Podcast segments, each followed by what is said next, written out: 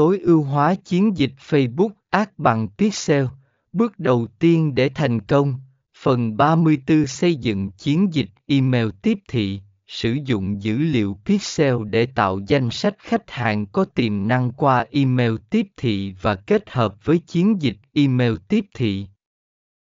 Tối ưu hóa trải nghiệm trang web, sử dụng dữ liệu Pixel để cải thiện trải nghiệm trang web của bạn, từ tốc độ tải trang đến cách sắp xếp sản phẩm.